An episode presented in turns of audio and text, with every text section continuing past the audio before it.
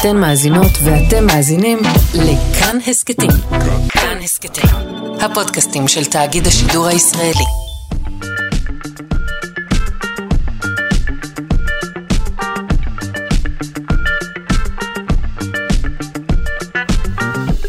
שלושה שיודעים. שוב, שלום, שמחים שהצטרפתם אלינו לשעה השנייה שלנו, שלושה שיודעים כאן בכאן תרבות. את השעה הזו נקדיש אה, לשיחה על אה, גנטיקה, אתיקה וחזון הרפואה הפרסונלית. את זאת נעשה עם הדוקטור אה, טל פטלון, היא מנהלת מכון המחקר והחדשנות של מכבי, היא כבר מוצאת כאן את מקומה. את השעה הזו ערכה אלכס לויקר, תודה ליובל פיגדור על התחקיר, על הביצוע הטכני דימה קרנצוב. אני שרון קנטו, ואנחנו מתחילים.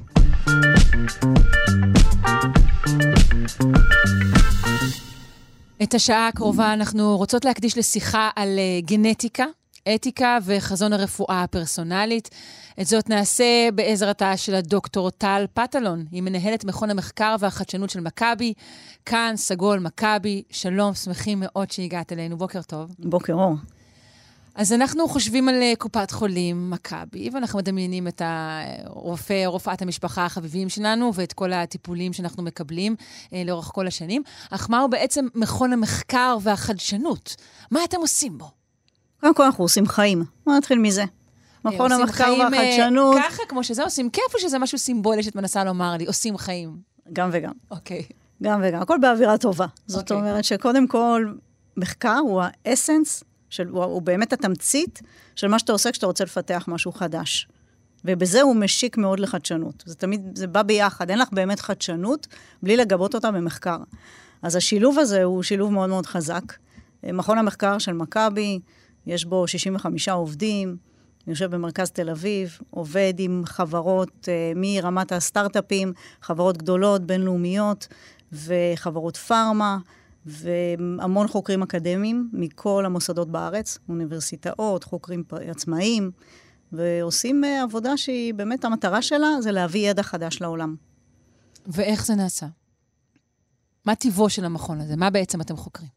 אז אנחנו חוקרים בתחום הרפואה, קשת שלמה של uh, נושאים, החל ממחלות, שאנחנו רוצים למצוא, לדוגמה, תרופות חדשות, uh, להגדיר מחדש מחלות שהיום לא מטופלות או לא מוגדרות בצורה מאוד ברורה.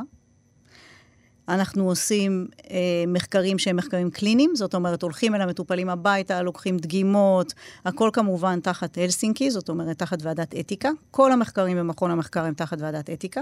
כל המידע של מכבי שמונגש לטובת יצירת אלגוריתמיקה חדשה, כל מה שאנחנו רואים היום ב, שקורה בכל התעשייה של בניית אלגוריתם ו prediction, צפי של מחלות, צפי של אה, תגובות לטיפול, כל הדבר הזה, הכל מונגש על שרתים של מכון המחקר, זאת אומרת, מידע של חברי מכבי אף פעם לא יוצא החוצה. זו נקודה מאוד חשובה. כלומר, לא אנחנו... רוצים שהוא יצא החוצה. אם יהיה איזה לא האקר מאוד מאוד מוכשר, אולי הוא יוכל לעשות את זה. בוא, אני מאוד מקווה שלא. אנחנו מאוד מוגנים, מאוד מקווה שלא. בואו לא נשים את זה גם כצ'אלנג'. אבל המהות היא שאנחנו לא מוציאים מידע החוצה. זאת אומרת, המידע של המטופלים תמיד במחקר הוא נשאר אנונימי. זאת אומרת, המידע עצמו עובר stripping של כל מידע מזהה, ואז בעצם אנחנו ניגשים למסות של מידע. זה, זה פישוט, אתם מסירים ממנו כל אלמנט כן, שיכול כל אלמנט מזהה. אותו אל החולה? נכון. וזה גם לא מופיע בשום קישור בתיק של החולה? זה לא, את לא ניגשת לתיק של החולה, את ניגשת במסגרת המחקר רק למידע okay. שהוא לא מזוהה, במסות. יש לך מסות של מידע. אז למכבי יש מידע מאוד טוב ומאוד איכותי על למשך 30 שנה, מידע מאוד רחב, שכולל את כל הבדיקות שאנחנו עושים, הביקורים שלנו, אבל, אבל הוא לא מזוהה. זאת אומרת שברגע שאת משלבת מיליוני שורות כאלה, את בעצם יכולה לראות תבניות, את יכולה להתחיל לזהות תבניות, אם זה של התנהגות, אם זה של תגובה לטיפול, אם זה של אה, מסלול מטופל. איך זה נראה, ואז לפי זה את בעצם יכולה לקחת את המידעים האלה, ואת יכולה להתחיל לפתח גם תרופות, גם טיפולים יותר מותאמים אישית. ושם נכנס הדבר השלישי שיש במכון המחקר, וזה טיפה למחקר, שזה מאגר גנטי. זהו, למה הכוונה? זה, המאגר הגנטי הזה, הוא נשאב מן הבדיקות הרגילות שעשינו כל חברי מכבי, מי מאיתנו, שהוא כמובן חבר מכבי, לאורך כל השנים, או שזה מאגר נפרד? זה מאגר נפרד לגמרי, זה מאגר למחקר, קוראים לו טיפה למחקר. הוא נבנה מטוב ליבם של 200 אלף חברי מכבי, שחתמו על טופס הסכמה למחקר, והסכימו לתרום דגימת דם כל פעם שהם הולכים לעשות בדיקה רוטינית לטובת מחקר. האם הם נבחרים באופן מסוים, או שזה אקראי? מי שהסכים, תפאדל.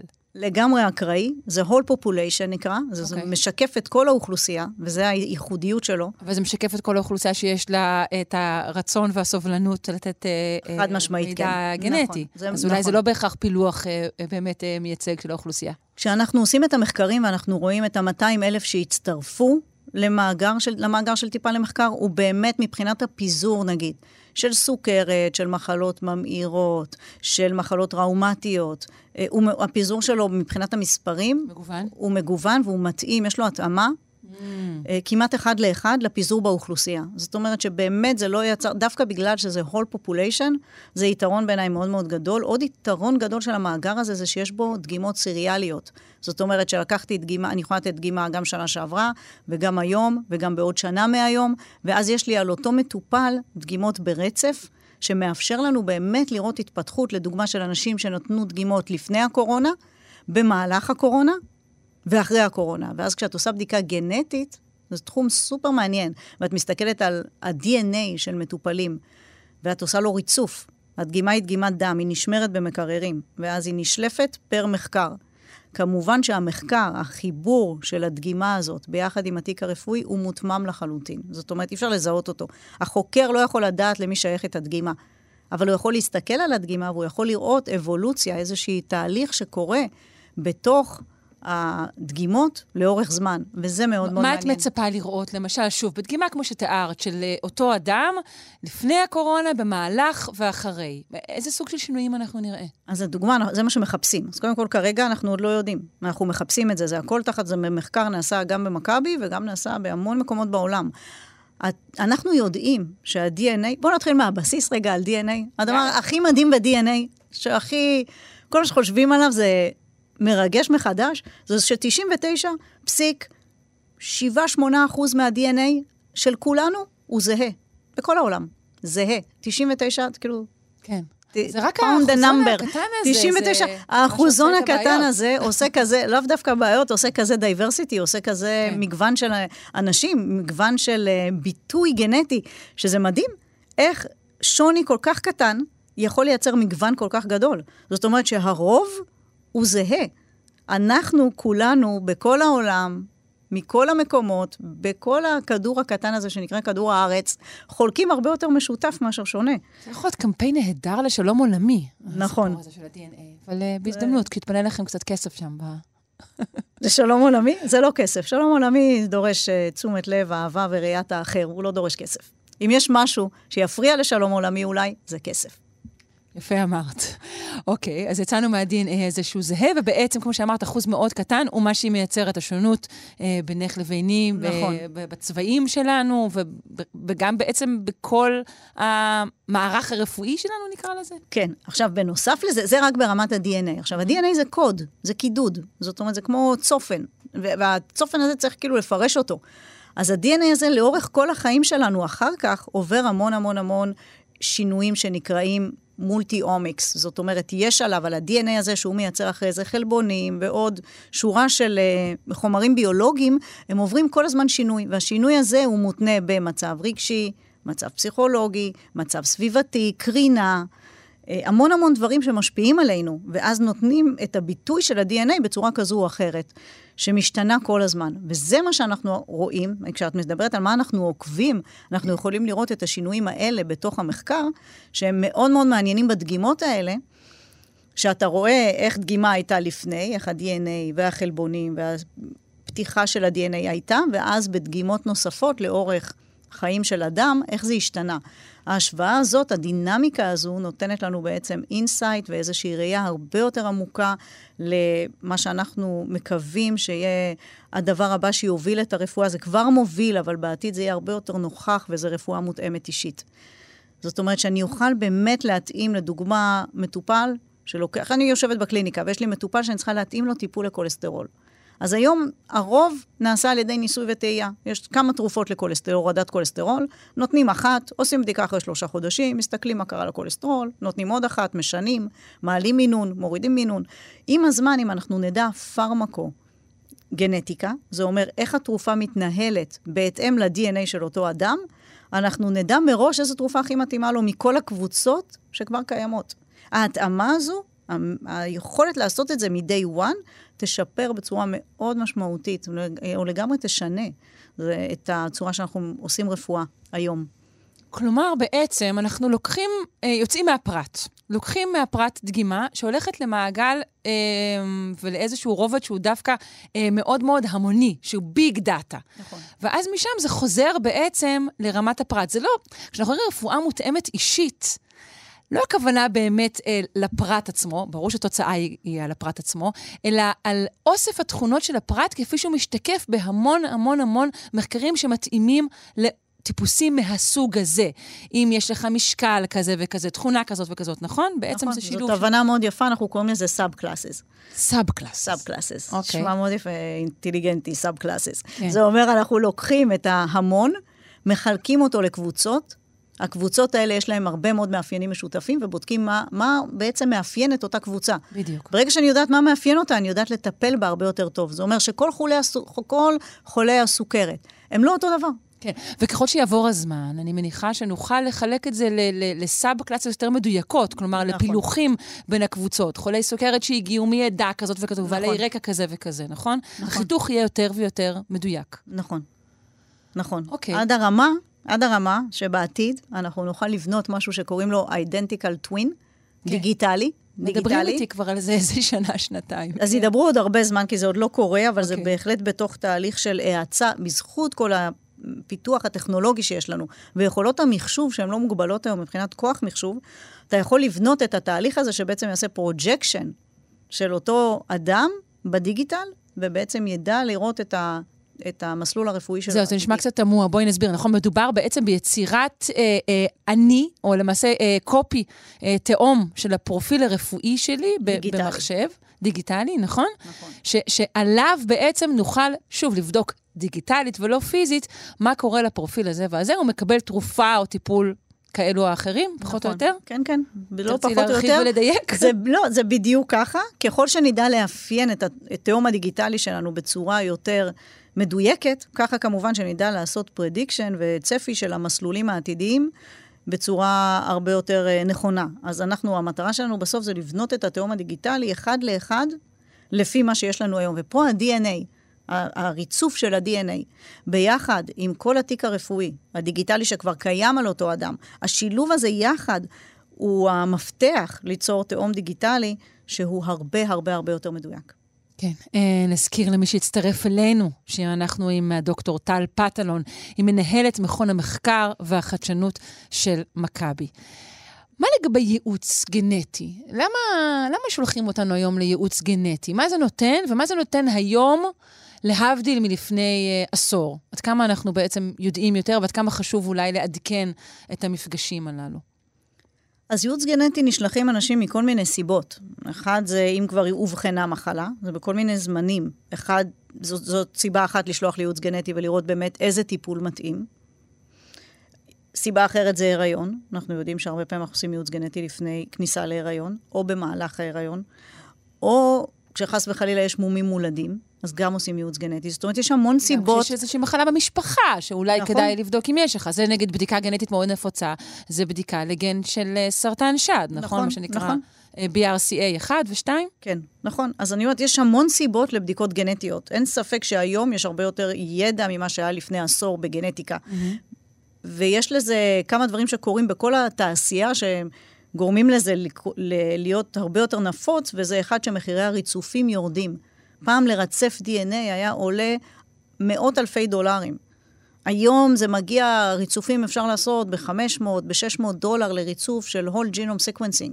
אז בגלל שהמחירים, וזה ירד עוד, זאת אומרת, ככל שהטכנולוגיה מתפתחת, המחירים יורדים. כן. ואז זה הופך להיות יותר נגיש. זה יהיה בסוף כמו שמצלמים כזה תמונה בסנטר. אנשים ייכנסו לתא ויצאו עם הריצוף הגנטי שלהם. אז כבר היום יש direct to consumer, קוראים לזה. כבר היום אנשים לוקחים דגימת uh, לחי כזאת, דגימה כן. של DNA, שולחים אותה. שולחים. יש מקומות כן. בארצות הברית שולחים, יש הרבה. כן. זה עובד, זה קורה המון, זה... זה... זו תעשייה שמגלגלת מיליארדים, ומקבלים את הריצוף הגנטי שלהם. כן, עכשיו, נכון. יש בזה המון, יש לזה המון משמעויות. בעיקר רוצים לדעת אם הם ניאנדרטלים קצת, לדעתי, זו הסיבה. אני חושבת שבעיקר הם לא יודעים הרבה פעמים מה הם רוצים לדעת. ואז הם רק עושים את זה. ואז השאלה מה את עושה עם התשובה, וזאת שאלה מאוד מעניינת. זאת השאלה. זאת השאלה. כי, וזאת באמת שאלה אתית, אחר כך, שהיא כבר באה שלב אחרי. שאם כבר עשית את הריצוף, מה אתה עושה איתו? ואנחנו... צריכה לבוא אה, שלב לפני, אני חושבת. כארגון בריאות. זה המשפט הבא שלי, שכארגוני בריאות, מה שאנחנו צריכים לעשות, והרגולטור פה, משרד הבריאות, צריך באמת להתוות מדיניות מאוד ברורה של העשור הקרוב, איך הולך להיראות במדינת ישראל העשור שבו אנשים, יהיה להם ריצופים גנטיים, כי המחירים ירדו והם יוכלו להרשות לעצמם, והם יבואו עם התשובות האלה, ולמי הם יבואו בסוף? הם יבואו לארגוני הבריאות, והם יגידו, עשיתי ריצוף גנטי בארצות הברית לדוגמה, שלחתי דגימה, קיבלתי תשובה שאני BRCA חיובי. עכשיו, מה אני עושה עם זה בקליניקה? אני הרופאה יושבת, יושבת מולי מטופלת, אומרת לי, עשיתי בדיקה בארצות הברית, בשני דולר, קיבלתי תשובה, מה אני אעשה עם זה? אני אשלח אותה לייעוץ גנטי, כי מה אני אעשה? אחרי, אני לא יכולה להגיד שזה לא נכון, כי אני לא יודעת, ואני בטח לא יכולה להגיד שזה נכון, כי אני לא יודעת מי ריצף אותה, ובאיזה עומק ריצפו אותה, ובאיזה איכות קלינית ריצפו אותה. רגע, כלומר, יש הבדל באיכויות של הריצוף? אני יכולה לקבל אה, ריצוף בררה כזה? חד משמעית. זה חיקוי ריצוף? כן, באמת, יכולה לקבל ריצוף באיכות מאוד נמוכה, כן. יש עומקים של ריצוף ויש איכות של ריצוף, בטח ובטח. ויש טעויות. ויש המון טעויות. יש המון טעויות. אז זאת אומרת, יש לך בעצם איזשהו, את צריכה משהו שהוא מאוד אמין, וריצוף גנטי בארגון בריאות הוא ריצוף אמין. זאת אומרת, יש על מי לסמוך, יש יועץ גנטי, שזה מה שאמרנו קודם, את יודעת מה את מקבלת. כשאת מרצפת בכל מיני חברות uh, בחוץ, שאת לא יודעת מה את מקבלת, אז, אז את צריכה אחרי זה להתמודד עם התשובות. וגם עם התשובות בארגון בריאות צריך להתמודד. זאת אומרת, עם כל השאלה של גנטיקה ותיק רפואי, אנחנו עדיין יש לנו יותר שאלות מפתרונות ותשובות, זה ברור, כן? אז אה, אנחנו רק בקצה הקרחון. יש שם תהליך שלם שצריך לקרות עכשיו, ולענות על הדילמות האלה של בעצם איך אני משדכת את הגנטיקה לתיק הרפואי בצורה חכמה, אינטליגנטית, שנותנת לי בסוף ערך כמטופלת, ולא רק רעש, ולא רק חרדה, ולא רק פחד, אלא נותנת לי גם כלים לשפר את הבריאות שלי, לחיות את החיים יותר נכון, לדעת מה מצפה לי ולהתמודד עם זה בצורה טובה. אין לנו היום כלים טובים לדבר הזה. אמרת פה הרבה דברים אה, מאוד חשובים. דבר ראשון, שבעצם אה, אולי כל מדינה, נגיד, תגדיר בריצוף הגנטי הזה אני מכירה, או מדינה או גוף. כלומר, לא יכירו בריצופים שאנשים מביאים מכל מיני מקומות. יגידו, זה, חבר, זה לא תקף אצלי, אני צריך לבדוק מחדש, נכון? אז יש כן. תקנים לדבר הזה? אז יש לך עוד פעם, נגיד קופת חולים מכבי, יש לה מכון גנטי, וברגע שאנחנו מפנים לבירור גנטי, מה שאנחנו מרצפים במכבי זה ריצוף ברמה קלינית. זאת אומרת, זה התקן. יש okay. אוקיי. תקן, אנחנו עומדים בו, אנחנו מכירים אותו. ולמדינות יש תקן? אז זה לא... עכשיו, החברות שמרצפות זה לא ברמת מדינה, זה חברה פרטית. כן, זה, לכן אני שואלת. אז למדינה יש, אבל okay. יש אוקיי. חברה פרטית. אז אם אני עכשיו, הדילמה האתית היא, הלכתי וריצפתי בחברה פרטית. בארצות הברית שלחתי את הדגימה שלי כן. בדואר. כן, כן, רבים עושים את זה, כמו שאמרת. נכון, ואז קיבלתי תשובה. עכשיו, היא לא תקפה מבחינת הרגולטור. מה אני עושה עם זה? כן. אני כארגון בריאות, מה אני עושה עם זה? זה אומר, אני לא יכולה להגיד לך, את יכולה, זאת אומרת, זאת החלטה, זו, זה דיון שצריך לדבר עליו. אני יכולה להגיד, אני מתעלמת מזה. אני כרופאה מתעלמת מהתשובה שלך. אבל את כמטופלת, שעכשיו יצא לך בתשובה שיש לך BRCA חיובי, שאומר שצריך לעשות מעקב על סרטן שד עכשיו, בצורה הרבה יותר אה, דחופה. יש לזה המון השלכות. אז זה מחייב אותך בעצם כקופה לעשות לי גם כן ריצוף? זאת לא שאלה, אנחנו לא יודעים. אנחנו לא יודעים. אני יכולה להגיד לך שכרופאה היה לי מאוד קשה לקחת אחריות ולהגיד לך, תתעלמי מהתשובה, היא לא לגיטימית, כי אני, ריצפו אותה במעבדה בחור איפשהו בעולם, שאין לי שום איזה, כן, שמישהו עשה במרתף. במרתף של ההייסקול, אוקיי. אמ, אז, אז, אז זה דבר אחד, באמת לגבי התקפות של בדיקה גנטית כזו או אחרת. ואז יש, יש עוד אה, שני קודקודים שיצאו ממה שאמרת קודם. אחד זה האם הרפואה הפרקטית בקליניקה יכולה בכלל, יש לה מה לעשות עם כל המידע הזה, מספיק מה לעשות, אם יש בכלל מספיק טיפולים. ודבר נוסף, שקשור כמובן, זה עוד דברים שלהם, זה נוש, הנושא האתי. עד כמה אנחנו בכלל אה, מעודדים אנשים לדעת מראש, אם אין לנו עדיין את כל הכלים הקליניים כדי לעזור להם. אז אני חושבת שפה צריך להפריד רגע בין שני דברים. יש לך, אופציה אחת זה שיש תשובה שהיא actionable gene, ככה זה נקרא. זאת אומרת שיש לך תשובה גנטית למשהו שאנחנו יודעים מה לעשות איתו. כמו BRCA, כן. אנחנו יודעים מה לעשות איתו. ויש לנו תשובות של דברים בגנטיקה, שאו שאין לנו טיפול, כמו מחלת הנטינגטון נגיד, שזה מחלה שיש בה דימנציה מוקדמת, עיבוד זיכרון בגיל מאוד מוקדם, שהיא מחלה גנטית, שוואנס אתה רואה שהגן נמצא, אתה יודע שהמחלה תקרה, ואז אני לא בטוח, לא בטוח שאנשים רוצים לדעת. חלק רוצים, חלק לא, אבל אם עשית whole genome sequencing, ריצפת את כל הגנום, אתה לא יודע מה תקבל בתשובה. ופתאום קיבלת תשובה כזו, אז כבר אין לך, זה לא שאלה, אתה יודע. אתה אפילו לא מגיע כן. לשלב שאתה יכול לבחור אם אתה רוצה כן, לדעת או לא, כי כן, קיבלת את זה. כן, you cannot unknow something. כן, בדיוק. Mm-hmm. ואז מה אתה, איך אתה מתמודד עם זה? עכשיו, זה משהו שאי אפשר למנוע אותו. אז חלק מהאנשים יגידו, כן, אני רוצה, לד... אני עצמי רוצה לדעת שבגיל 40 אני אחווה דימנציה מוקדמת. אולי זה ישפיע לי על איך אני אנהל את חיי. אולי זה ישפיע על אם אני אכתוב צוואה בחיים. אולי זה ישפיע על הילודה שלי בעתיד. אולי אני אוכל לעשות דברים שאחרת לא הייתי בכלל, לא הייתי שוקלת לעשות אותם בשום צורה. ומישהו אחר יגיד, לא, אני לא רוצה לדעת, כי זה מנקודת הזמן הזו ועד בכלל הורס את חיי, בכל רגע נתון. איך אנחנו מתמודדים עם זה? זאת שאלה מאוד מאוד עמוקה. ולא פשוטה. מאוד עמוקה, ואני חייבת להגיד שהרבה פעמים אומרים, טוב, אז מי שירצה ידע, ומי שלא ירצה לא ידע. אבל המציאות מוכיחה לנו שברגע שכלי קיים, אה, הרבה פעמים מצופה שנשתמש בו. אני חושבת ש... למשל, את יודעת, הקורונה היא אולי הדוגמה הכי נגישה לנו. שברגע, למשל, שהיו חיסונים, הייתה ציפייה שאנשים אה, יתחסנו ואולי גם ייבדקו, למשל, נכון? יש ציפייה, ברגע שהטכנולוגיה קיימת, המידע קיים, אז הסביבה גם מצפה ממך לעשות דברים. ואני חושבת, ויכול להיות שאני טועה, שהדבר הזה יקרה גם עם בדיקות גנטיות למיניהן. אנשים, אה, יצופה מהם לדעת את הסכנות האורבות להם, את המחלות המצופות להם, כדי לשנות ההתנהגות, כדי אולי אה, למנוע ילודה, דברים כאלה. אז פה אני לא מסכימה. נהדר. אני חושבת שעדיין יש לנו זכות בחירה חופשית, עדיין היא קיימת, החופש הזה עוד קיים. והוא מאוד מאוד תלוי בסט ערכים של כל אחד, ואיך הוא גדל, ומה הוא מעריך, ואיך הוא רוצה לחיות את חייו, וצריך לכבד את כל הבחירות. ויהיו בחירות של אנשים לדעת, ויהיו בחירות של אנשים לא לדעת. גם בזמן הקורונה, כשהיו בדיקות, היו אנשים שבחרו לא להיבדק, היו רופאים, איפה כן, שיש, כן, נגיד ילדים... השאלה איך החברה התייחסה אליהם. זה שאנשים זה בחרו ויכלו... אבל על זה אני מדברת, על הציפייה החברתית מאנשים. מה, אתה מסתובב, אתה לא יודע איזה מחלות uh, צפויות לך? מה, מה אתה? אתה ממש בור. אז זאת גישה אחת.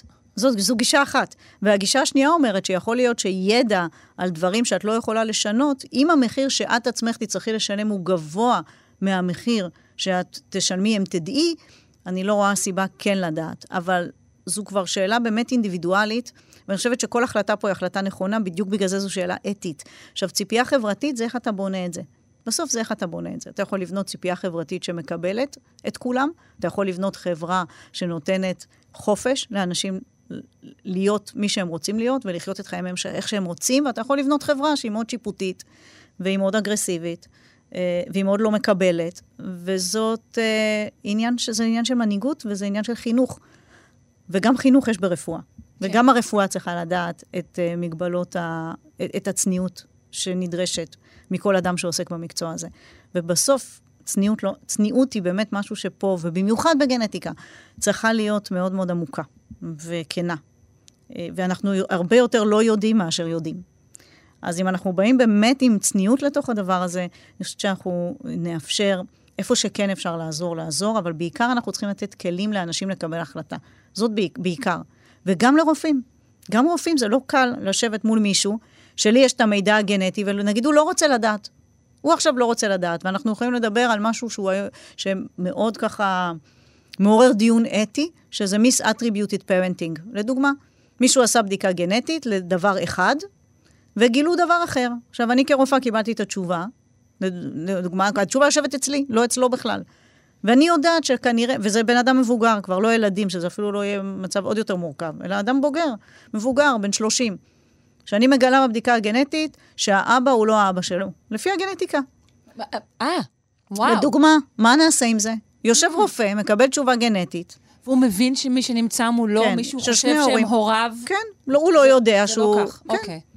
ומלא סיבות. עכשיו, זה לא מספרים זערורים, היה מחקר באוכלוסייה בישראל שהוכיח שזה בין חמישה ל-11 אחוז. עכשיו, יש כאן bias, כי אנש, אנשים שנבדקו ל, לבדיקת אבהות, לגבי הילד, הם כבר איזשהו bias, כי כנראה שהיה להם חשש והם הלכו להיבדק, אבל אנחנו עדיין מדברים על אחוזים לא בודדים, לא מעטים, ואנחנו אומרים, אם אתה יושב ואתה מגלה כזה מידע, מה אתה עושה איתו?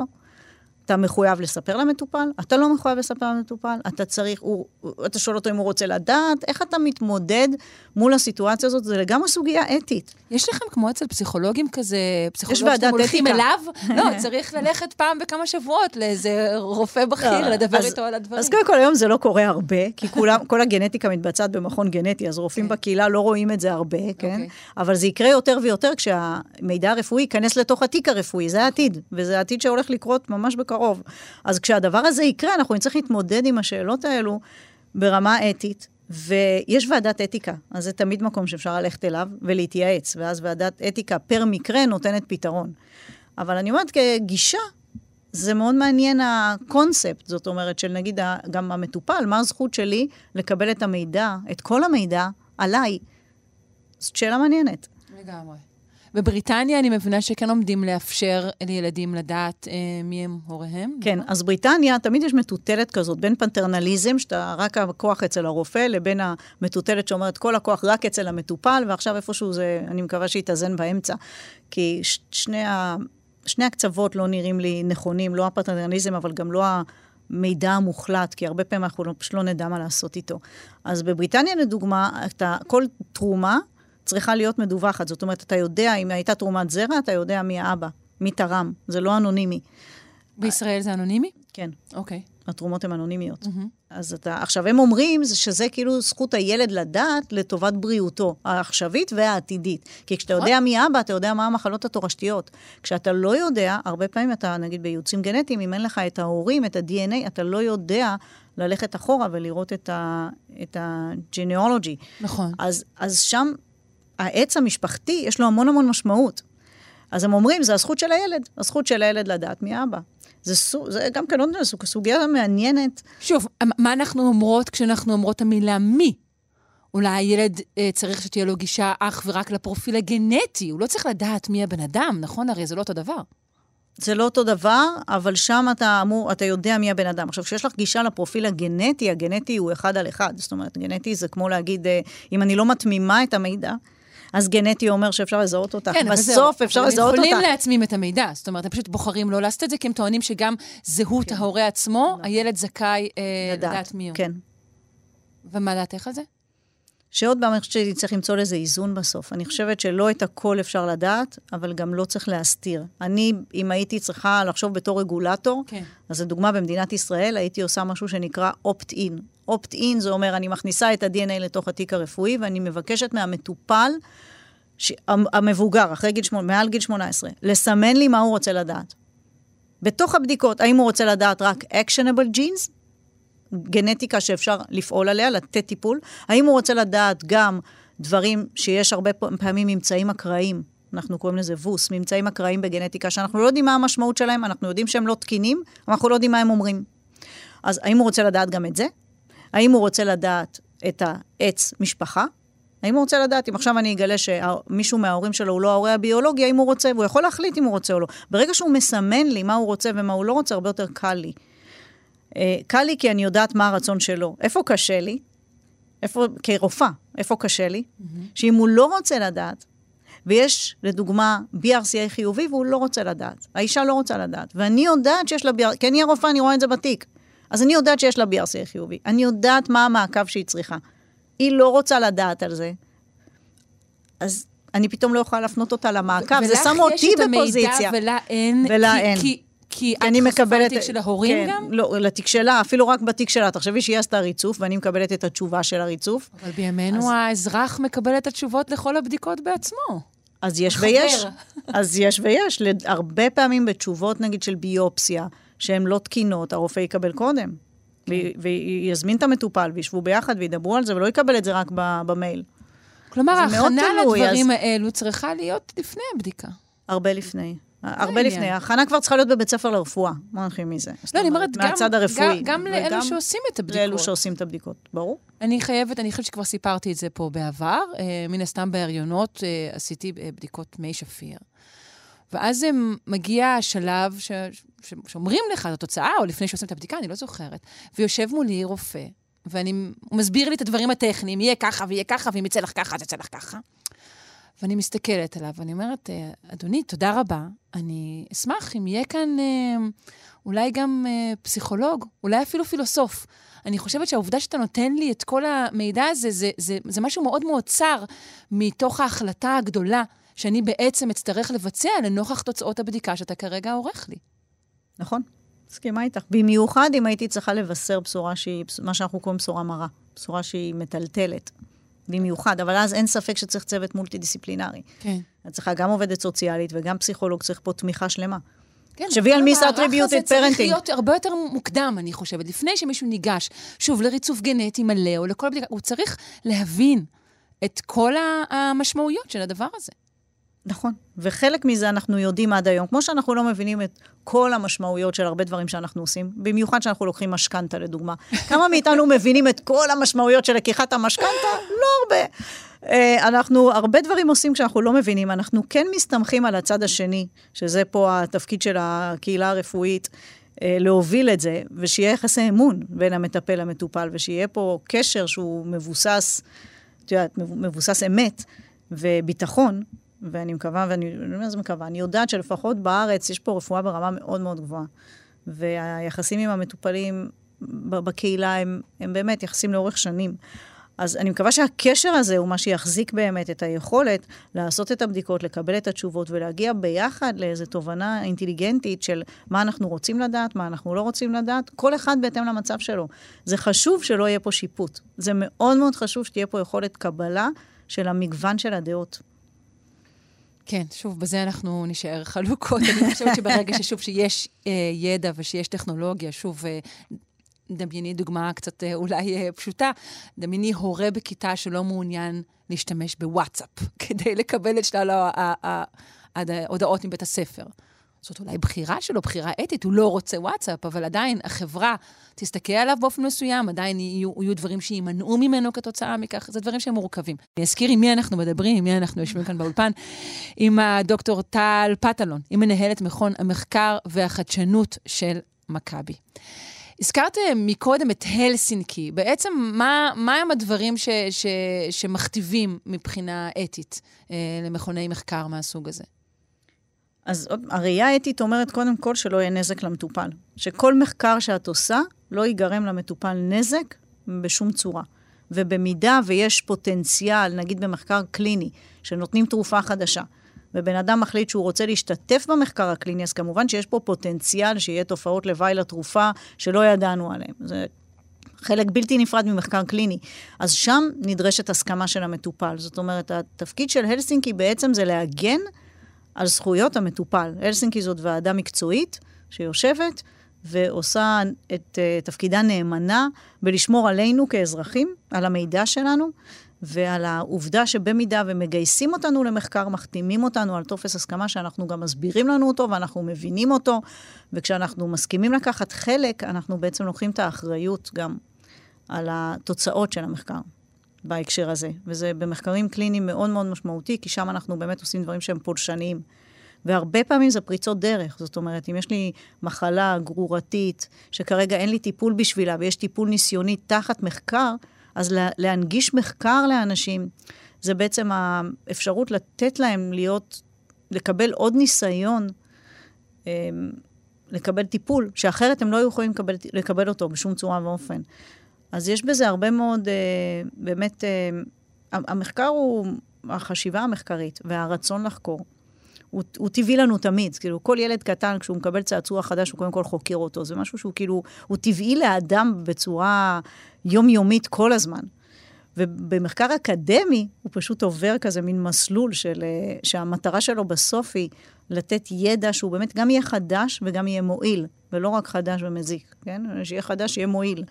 אז הדגש הוא באמת על מועיל, ומועיל מבחינתי זה בעיקר ברמה הקלינית, זאת אומרת שנוכל לתת ידע שבסוף יגיע למטופלי מכבי, שיוכל לשרת אותם, שיוכל לגרום, לתת לנו רפואה יותר טובה, ואנחנו עובדים על זה כל הזמן. תראי את כל הדיגיטל שנכנס ב...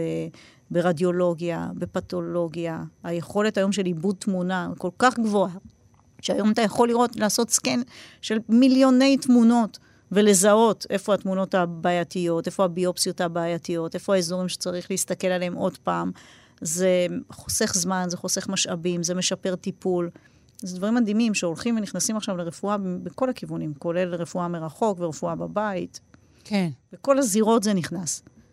אנחנו פשוט צריכים ל- ללמוד, לעבוד עם הטכנולוגיה, ועדיין להישאר ביחסים בין אישיים ברמה גבוהה. זהו, את מזכירה את זה, ואנחנו כן יודעות שאנחנו כרגע יושבות זו מול זו, ואנחנו, יש לנו זמן, ואנחנו מסתכלות זו לזו בעיניים. אנחנו יודעות שמרב, ה...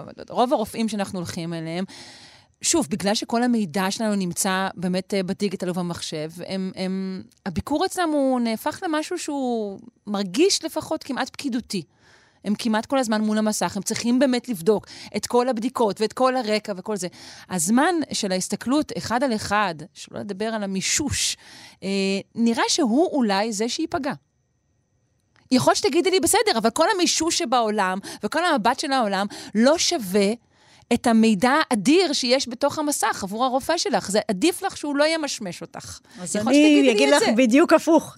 אבל אני גם אגיד משהו אחר, שזמן זה עניין של תפיסה פנימית. זאת אומרת, אתה לפעמים יכול ליצור אינטראקציה מאוד אינטימית בקצת זמן, ואתה יכול לשבת עם מישהו שעה ולא לייצר שום דבר אינטימי. אז היא לא רק, תפיסת הזמן פה היא באמת מקום פנימי של יכולת הכלה רגשית. אני חושבת שיש במגע, במגע עצמו, בטקס הזה, של המישוש, בטקס שאנחנו קוראים לו בדיקה פיזיקלית, כי מישוש לא נשמע כן. טוב.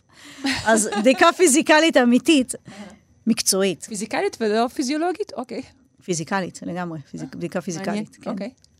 אמ, פיזיולוגיה זה התהליך של חילוף חומרים, זה התהליכים הפנימיים. Okay. אוקיי. הבדיקה הפיזיקלית זה של הגוף הפיזי, כאילו, מבחינת הבדיקה במרפאה אצלו, במפגש עם הרופא. Okay. אוקיי. אני חושבת שהטקס הזה של הבדיקה הפיזיקלית, גם אם הוא לא נדרש, אני מאוד מקפידה לעשות אותו, גם אם הוא תיאורטית לא נדרש רפואית, גם אם לפי השיעול בדלת, אני יודעת מה יש למטופל, אני כבר יודעת לפי הסוג של השיעול והאופן וההיכרות איתו, אני יודעת מה יש לו.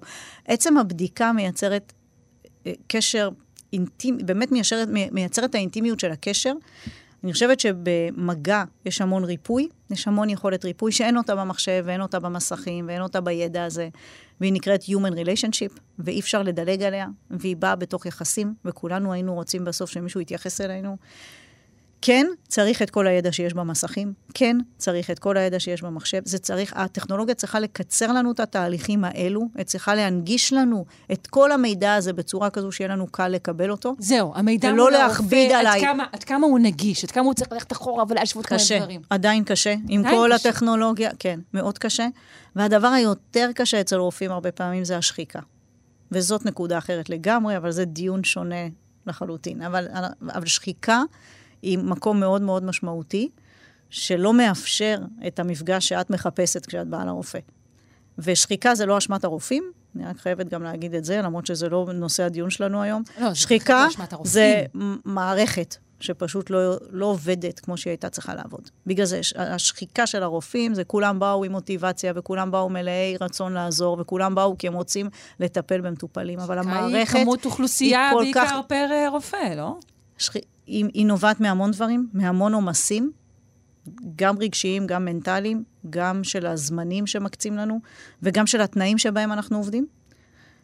והיא נוצרת כתוצאה מניהול לא נכון של המערכת. היא לא נוצרת כתוצאה מאטימות הלב של העוסקים במקצוע. זה בטוח, אה, אין ספק בכך.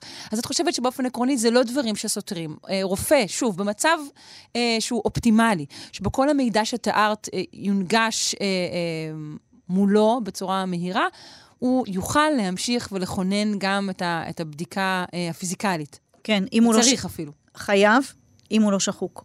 הוא חייב.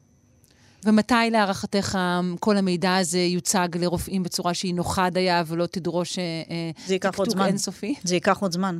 זה ייקח עוד זמן כי אנחנו עדיין לא בשלים להכניס את הטכנולוגיה, הטכנולוגיה עוד לא בשלה, להיכנס בצורה כזו שיוכל לעשות באמת את המהפך בתוך החדר, שבעצם את אפילו בגדול צריכה רק מסך אחד, שנותן לך את כל האינפורמציה, אבל לדעת לשקלל כל כך הרבה נתונים בצורה אינטליגנטית, שהתוצאות שלה יהיו כל כך מדויקות, זאת אומנות. אה, כן, אני, זאת אני יודעת אם זאת אומנות. שוב, זה באמת משהו שצריך להתאים ל- לרופאים ולרגע הקצר יחסית הזה בתוך הרפואה הציבורית, שהוא לא רגע ארוך. נכון, ולכל סוג רפואה, רפואת עור היא שונה מאורתופדיה, שונה מכירורגיה, שונה מרפואת חירום של מיון, אז את צריכה גם להתאים את זה למקצוע. זאת אומרת, יש פה הרבה מאוד דברים שמשפיעים, שדורשים באמת אה, גם את ההתקדמות של הטכנולוגיה, וגם בו זמנית את הישיבה של צוותים מולטי-דיסציפלינריים שיעבדו על זה. טוב, זה הרבה מאוד דברים. אה, הזכרנו את הקורונה פה לפחות אה, פעם אחת. וטוב מה- שכך. את רוצה שנזכיר אותה עוד פעם עד שסיימנו? כן, כן, אוקיי. אני רוצה שנזכר, נגיד, נגיד שוב, אם יקרה שוב דבר כזה, גל גדול של, אה, של מחלה מהסוג הזה, מגפה, אפשר להגיד, שפוגעת. איך, ה... הזכרת את זה קודם, אבל איך תתנהלו מול החברה כולה, נגיד החברה הישראלית כולה, עם מאגר גנטי כמו שיש לכם? תראה, זה לא רק למגפה, זה נכון באופן כללי. כשיש לך מאגר גנטי, שאתה יודע לחקור אותו, שהוא למחקר, הוא לא לטיפול, צריך להבדיל, כן? הוא למחקר. כשאתה יכול לחקור מהר ובצורה טובה ובשיטות מתקדמות, התוצאות שלך מהירות. וזה מה שצריך. זו הנקודה בסוף. אתה רוצה להנגיש את המידע ככה שיהיה אפשר לעבוד עליו בקלות, במהירות, ביעילות, ולהביא ממנו מסקנות שיש בהן ערך. ואת זה אנחנו נדע כל פעם לעשות יותר טוב, כי הכל מתפתח. המאגר שלנו מתפתח, הטכנולוגיה מתפתחת, המחקר מתפתח. כשאת מצרפת את כל הדברים האלו יחד, אז בעתיד, כל דבר שניתקל בו, אני מקווה שנדע לעבוד איתו, שנדע להגיב מולו בצורה הרבה יותר מדויקת ומהירה. עד כמה יש אה, שיתוף פעולה בינלאומי בין, נגיד, מכון המחקר שלכם למכונים אחרים בעולם? יש לנו המון שיתופי פעולה. אה, אי אפשר לעבוד היום, כקונספט בכלל, אי אפשר לעבוד בלי שיתופי פעולה. היום במצב של, שלנו, של כדור הארץ בכלל, אנחנו משתפים פעולה בכל מקרה, אם אנחנו רוצים, אם אנחנו לא רוצים, אנחנו משתפים פעולה. הבנתי. אז על אחת כמה וכמה, כשאתה עושה את זה בצורה יזומה ונכונה. ככל שאתה עושה שיתופי פעולה יותר רחבים, ככה בעצם הסיכוי ההצלחה שלך יותר גדולים. נכנסת גם טכנולוגיה לתוך זה שהיא מעניינת, אה, שנקראת Federated Learning, שזה אומר שאתה יכול לעשות מחקר בביג דאטה, בכמה מקומות, סייטים בעולם, בינלאומי, כשהדאטה לא עוזב את ה-site, פעם היו צריכים לקחת את כל הדאטאות, לשים אותם במקום אחד ולעבוד עליהם.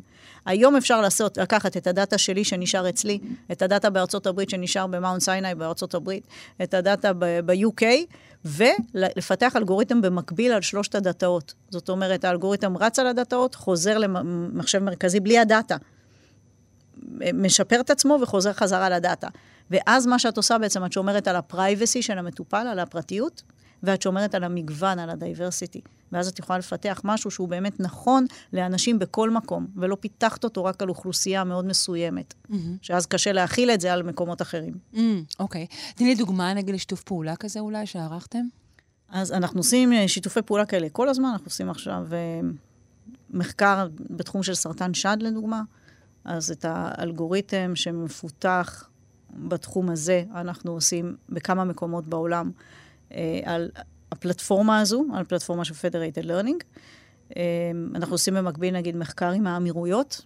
אה, מאוד מעניין הנושא של אה, חסר ויטמין D במזרח התיכון. של חסר ויטמין D. חסר ויטמין D. שטוף אנחנו כל שמש. היום פה במזגן? כל, לא, אז זהו, שזה חלק ממה שאומרים, אבל זה לא בהכרח נכון, כי יש פה גם המון, אנחנו, בישראל לדוגמה, הרוב נמצא בשמש מספיק זמן בשביל שלא, תיאורטית, אם היינו רוצים לקחת את זה פר זמן, שלא יהיה לו חסר בוויטמין D, ועדיין, 80% מהאוכלוסייה שלהם חסר בוויטמין D, שזה זה מספר... משהו שהוא גנטי, או משהו שקשור דווקא אנחנו- אולי לתזונה? אולי דווקא התזונה הבריאה הזאת שלנו, הים תיכונית, היא מונעת אולי ספיחה של ויטמין D? מי יודע? אז, אתם יודעים. אז אנחנו חוקרים את זה בדיוק בגלל זה, כי זה אוקיי. okay. נושא מאוד מאוד מעניין. הדבר השני שעוד יכול להיות פה, שה-cut-off של הבדיקה הוא לא נכון, שזה גם מעניין. אולי הקאט-אוף של הבדיקה הוא גבוה מדי. ואז כולם בחסר. השאלה אם ה-cut-off של המעבדה הוא נכון. תסבירי. כלומר, אנחנו מניחים שצריך יותר. ויטמין D ממה שצריך, או שזה קשור לתוצאות? מה בעצם את אומרת לי? לא אני הבנתי. אומרת שיכול להיות שאם אני אומרת, שנגיד אם אני רוצה 70 יחידות, שזה יהיה ה-cut-off של נכון, אז כל מי שיש לו מתחת ל-70, הוא כאילו בחסר וצריך לקחת תוסף. כן. מצד שני, מי אמר שה-70 זה באמת הממוצע שוויטמין D צריך להיות בו? מי אמר שזו הנקודה הנכונה, על מה זה מבוסס? באמת על מה זה אז מבוסס, אנחנו אבל... חוקרים את זה, לא, בדיוק אבל את זה. על מה, אז אני על אומרת, מה עד עכשיו זה היה מבוסס? בטח על... אז עוד משהו. פעם, מחקר, כן, מחקרים, ואיזה ערך שמישהו נתן, והתיישרות אה, של כל העולם המדעי לפי אותו ערך, ואנחנו בודקים האם לשנות אותו. דברים כאלה מעניין. עשויים להשתנות, נגיד, עם השנים? נגיד, אפשר בטח. להגיד שאדם בטח. בשנות ה-60, נגיד, הממוצע היה כזה, ואז קבעו את זה לפי הממוצע אז, בטח. לעומת הממוצע של היום? א', בטח שצריכים, לא רק שיכולים להשתנות, בטוח שהם השתנו. תראי, סוכר השתנה. פעם היה ערכים ש, שקבעו מהם שאדם אה, חולה בסוכרת, היו הרבה יותר גבוהים, ולאט לאט עם השנים הם ירדו וירדו וירדו בבדיקות סוכר. והיום הבדיקה נדרשת תוצאה הרבה יותר נמוכה בשביל להגיד שאת כבר בסוכר גבוה ממה שהיה לפני, כשאני התחלתי ללמוד רפואה, לפני 20 שנה. זה ממש כלומר, השתנה, זאת אומרת, יש שינויים במדדים. על רמת סוכר שהיא נמוכה יותר. בטח, כן.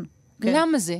אז כי זה משתנה, כי עוד פעם לומדים יותר, לא, מקבלים כי יותר הבנו ביג ששם דאטה. כבר כן. מתחילה סוכרת ברמה יותר נמוכה? כן, שצריך לאזן על רמה הרבה יותר נמוכה. אז נגיד, אם ויטמין D קבענו ערך שהוא גבוה מדי, אולי צריך להוריד אותו, כי אם 80% מהאוכלוסייה חסר להם, זה פשוט לא סביר. עכשיו, ברור שגם אנחנו עושים לזה בדיקות גנטיות, ואנחנו עושים את זה בשוטה, בשיתוף עם האמירויות, אה, כי גם המידל איסט הוא אזור מאוד מאוד מעניין, גם מבחינה גנטית, גם אה, מבחינת התרבות המשותפת שיש באזור הזה לאנשים. סופר מעניין המחקר שמשלב את הדאטאות האלה.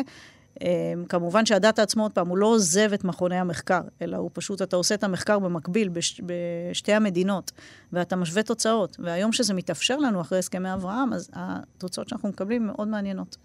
אה, זה דבר שמתאפשר בעקבות ההסכמים. כן, כי לפני זה לא היה לנו מחקר משותף איתם.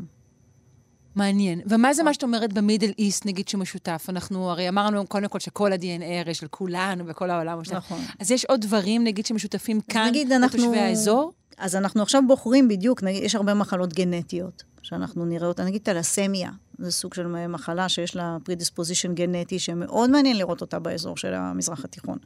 אז אנחנו עושים אה, שיתוף פעולה עם בחריין, אנחנו עושים שיתוף פעולה עם אבו דאבי, שיתוף פעולה עם דובאי. אז ה...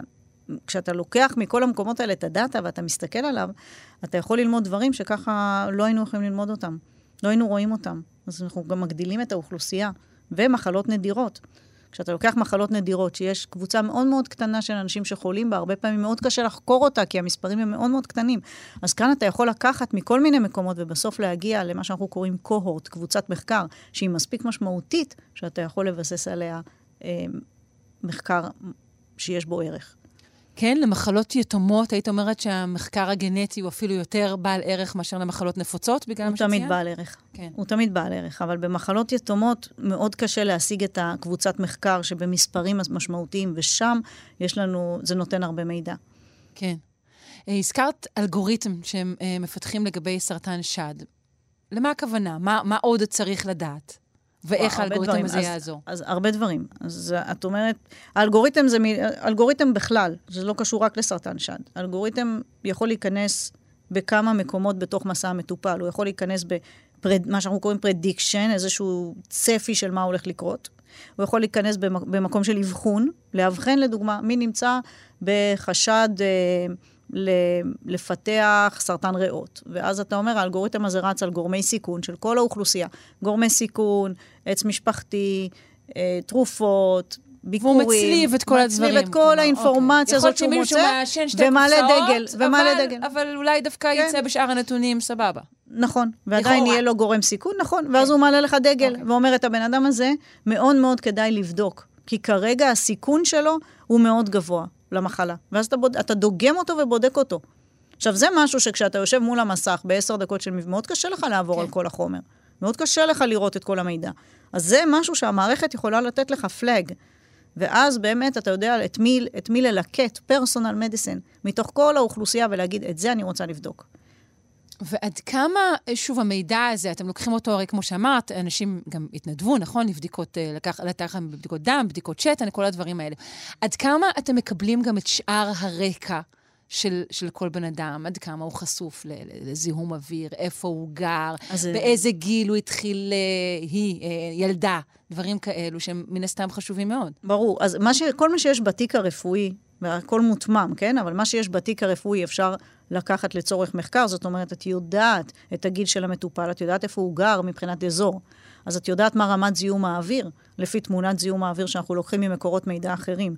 וכל החוכמה בסוף זה להצליב את כל מקורות המידע בצורה מספיק הוליסטית, ליצור מערך שהוא מספיק הוליסטי וחכם, עם הקשרים שהם אינטליגנטים, בשביל להסיק מסקנות מבוססות.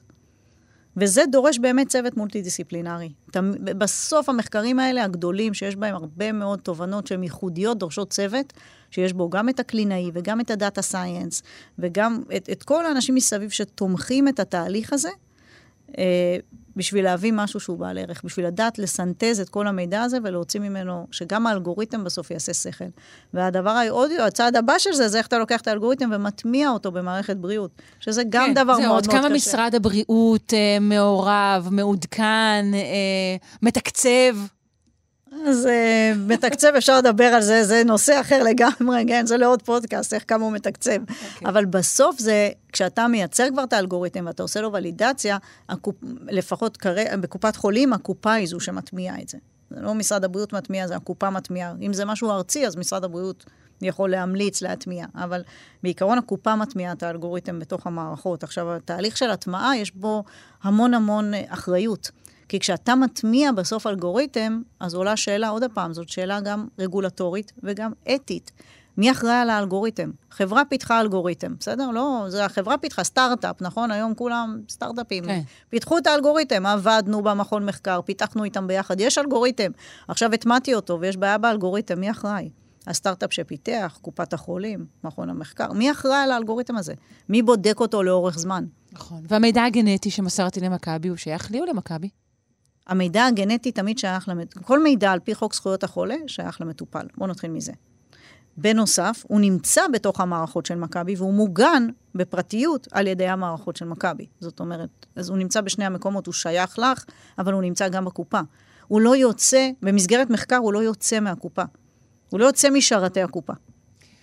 בסדר גמור. טוב, תשמעי, זמננו תם. היה מרתק. אני מאוד מאוד מודה לך שבאת. אה, דוקטור טל פטלון, מנהלת מכון המחקר והחדשנות של מכבי, כאן סגול מכבי. תודה רבה שהיית איתנו היום. בשמחה, תודה רבה. להתראות. ביי ביי.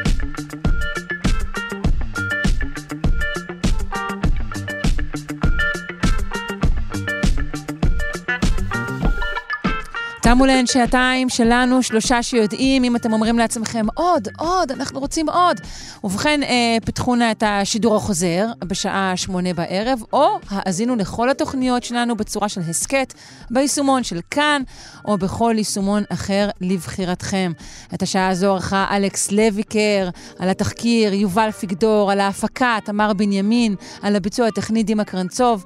אני שרון קנטור, אה, מאחלת לכם יום טוב ושקט.